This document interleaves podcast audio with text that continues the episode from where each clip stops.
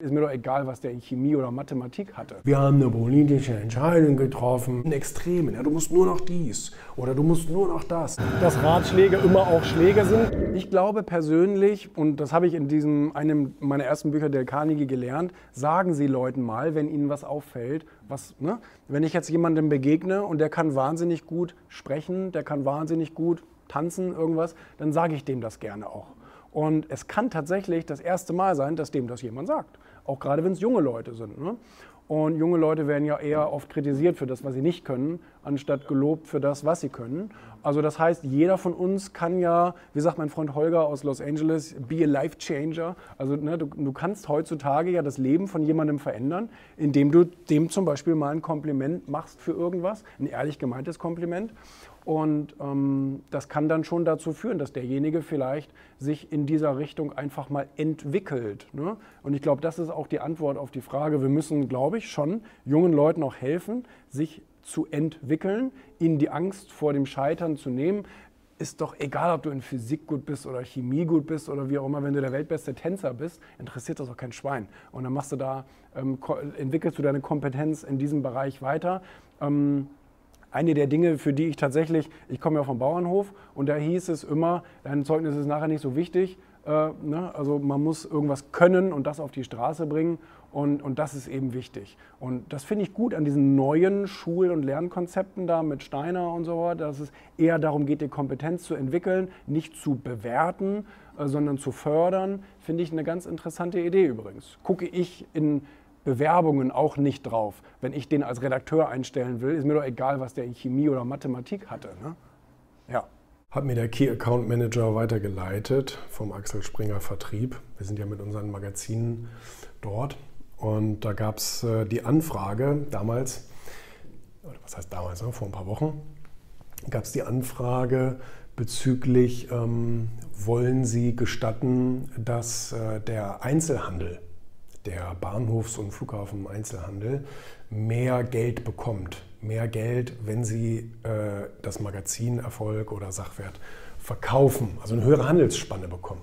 Freiwillig sozusagen. Also wir als Verlag erklären uns bereit, freiwillig dann mehr Marge zu geben. Und ähm, für mich stand das relativ schnell fest, ähm, im Gegensatz zu anderen Verlagen scheinbar. Deswegen haben wir so ein Dankeschreiben bekommen, dass wir das machen, dass wir da bereit sind, jetzt über eine gewisse Zeit mehr Marge auszuschütten, ähm, beziehungsweise dass wir weniger bekommen für die einzelnen Heftverkäufe, eben als Kompensation für die, für die Scheißmonate, die eben insbesondere der Bahnhof und der Flughafen in den letzten Monaten dann gehabt haben. Ne? Insbesondere während der schweren Pandemie, Lockdown-Zeit und so weiter. Und ich fand es echt gemein. Ich fand es echt gemein, ähm, dass das eben so hart gehandelt wurde und alles so krass war, ähm, weil da konnten die gar nichts für. Das war ja nicht deren Entscheidung, den Flughafen oder die Bahnhöfe zu schließen, sozusagen. Die waren ja nicht wirklich ganz geschlossen, aber es war ja einfach kein Traffic mehr. Ne? Wenn kein Zug fährt und kein Flughafen fährt, brauchst du eigentlich auch den Flughafen gar nicht aufmachen. Ne?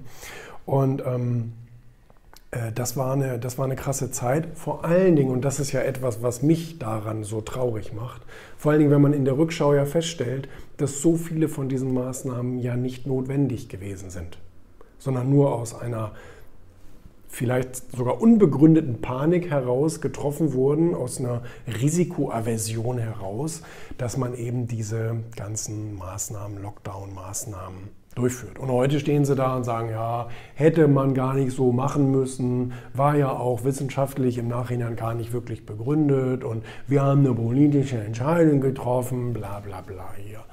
Ähm, wir wollten das nicht, diese ganzen Existenzen da kaputt machen. Aber nun ist es passiert. Gucken wir nach vorne. Unsere Diäten im Bundestag wurden erhöht und ähm, ja, jetzt, jetzt, jetzt wollen wir wieder nach vorne sehen. Ne? Hm, ist klar.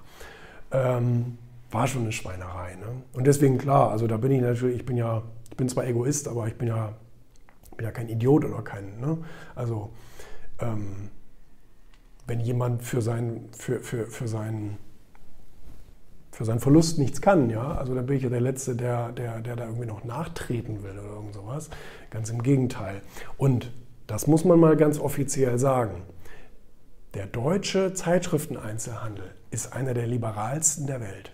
Ist einer der fairsten auch der Welt.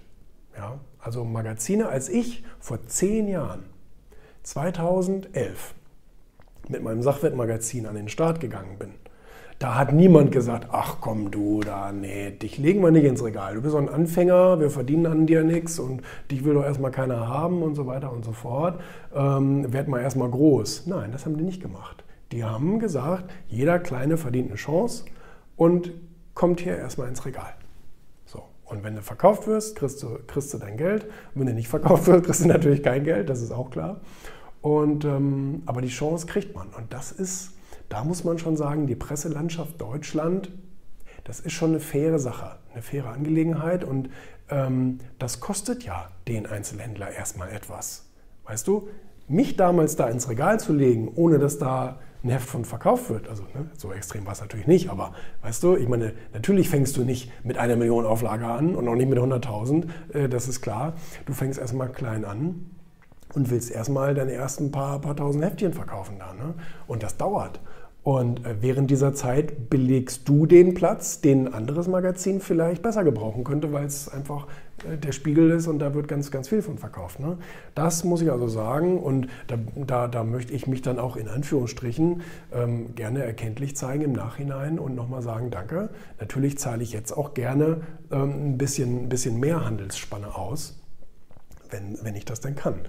Und ja, von daher das ist natürlich schön, wenn man dann auch nochmal so ein Schreiben kriegt, herzlichen Dank und toller Verlag und bla. Das, ähm, das ist dann natürlich eine tolle Sache, wo wir uns beide irgendwie versuchen, gegenseitig zu unterstützen. Ne? Ich bin ja eh ein Riesenhandelsblatt-Fan. Ich glaube, seitdem ich 16 bin, lese ich das und ähm, gehört jeden Morgen zu meiner Leseroutine dazu. Und ich hatte ja letztens auch schon ähm, das Interview ähm, beim Handelsblatt und dann äh, kam jetzt ein Podcast. Das fand ich sehr, sehr cool. So klingt Wirtschaft bei Handelsblatt Group. Ähm, und ähm, äh, oder Solutions bei Handelsblatt Group. So, und ähm, das war ein äh, schönes Interview, was der Matthias da mit mir gemacht hat. Und ähm, war kurz und knackig, ja, schönes, schönes, auch schönes Business-Format, so kurz und knackig gehalten. Ähm, auch sehr gut vorbereitet, muss ich sagen. Und es ging vor allen Dingen ähm, um eine Sache, beziehungsweise eine Sache ist mir besonders in Erinnerung geblieben. Und das ist, ähm, ging natürlich Thema Bullshit Rules und so weiter und so fort. Und dann haben wir viel über Visionäre gesprochen, über Elon Musk und Steve Jobs und so weiter, die ich natürlich auch im Buch ja, zitiere oder als Beispiel heranziehe. So, und dann ähm, ist ja immer die Frage, muss denn jetzt jeder so sein? Also müssen alle nur die Regeln brechen und alle nur außerhalb äh, der, der, der Norm arbeiten? Und ähm, das sehe ich definitiv überhaupt nicht so, weil ich habe gesagt, wir brauchen ja in einem Betrieb, nehmen wir zum Beispiel Steve Jobs, brauchen wir ja ein Gesamtkonstrukt, damit das funktioniert damit ein Telefon auf den Markt kommt oder damit irgendein neues Geschäftsmodell etabliert werden kann, braucht es ja nicht nur den Visionär da oben, der irgendwie die Regeln bricht, sondern es muss ja auch diejenigen geben, die in ganz engen Korridoren zum Beispiel ähm, in der, in der Legal-Abteilung arbeiten, also ähm, ne, Juristerei, Gesetze und äh, Verträge ausarbeiten und Lieferverträge und so weiter. Du brauchst die Ingenieure, die ganz, ganz genau ähm, nach den mm, Maßstäben der Physik arbeiten und so weiter, ähm, aber eben natürlich auch Verbraucherrelevanz ähm, äh, haben und äh, du, musst die, die nicht giftige Stoffe sozusagen benutzen, zumindest nicht die, mit, mit denen die Haut in Kontakt kommt und so weiter und so fort. Du brauchst die Marketingleute, du brauchst die, ähm, die, die, ähm, die Vertriebs- und Lager, die, die äh, Versandleute, ja, die, da kannst du, nicht, kannst du nicht zehn Stück irgendwo hinschicken, wo nur drei bestellt wurden oder sowas. Ne? Also wir, wir brauchen alles. Das ist nachher eine Klaviatur des ganzen Produktes, was zusammenpassen muss. Und ja, da gibt es diesen Visionär, der cholerisch vorangeht und sagt, wir machen das Unmögliche möglich. Aber dann müssen natürlich auch im Spiel die Leute sein, ähm, die eben auf die Kleinigkeiten achten. Du brauchst alle Charaktere, wenn du Erfolg haben willst. Also nur der Choleriker alleine, der wird nicht erfolgreich. Und natürlich nur der Grübler und Tüftler, der wird auch nicht erfolgreich. Also es braucht irgendwie immer so ein, so ein Zusammenspiel, so ein Teamwork auch aus allen, ähm, äh, damit so eine Sache gut funktionieren kann. Das blieb mir so in Erinnerung. Weil wir tendieren immer dazu, irgendwie so extrem zu denken, in Extremen. Ja, du musst nur noch dies oder du musst nur noch das. Und äh, viele Bücher schreiben das ja auch oder viele Artikel oder viele YouTube-Videos und so weiter behaupten, mach dies, mach das und dann passiert das. So, ne? Aber so einfach ist die Welt natürlich nicht. So schwarz-weiß ist sie nicht. Es ist sehr bunt ne? und du brauchst eben alle Faktoren. Letztendlich ist es ja so, nur weil irgendjemand es sagt oder etwas behauptet, heißt ja nicht, dass es dann letztendlich auch stimmen muss. Ähm, ich erlebe das ganz, ganz oft, dass mit einer guten Absicht irgendjemand etwas erzählt, aber wenn man das dann überprüft, dann stimmte das vielleicht für seine Situation, für seine Lebensverhältnisse, für seinen Beruf etc. Aber es ist nicht anwendbar auf andere Sachen. Das heißt, auf der einen Seite ist es so, dass Ratschläge immer auch Schläge sind, sagt äh, Lothar Seibert und viele andere. Und auf der anderen Seite ist es eben so, dass nicht jeder Ratschlag für jeden anderen auch Gültigkeit hat. Nur weil jemand anders damit erfolgreich ist, seiner Frau Schokolade zu schenken und die ist dann dadurch glücklich, heißt es nicht, dass das bei dir genauso sein muss. Deswegen wäre ich immer vorsichtig damit, wenn irgendjemand behauptet, das und das ist so, dass du selber das ungefragt annimmst.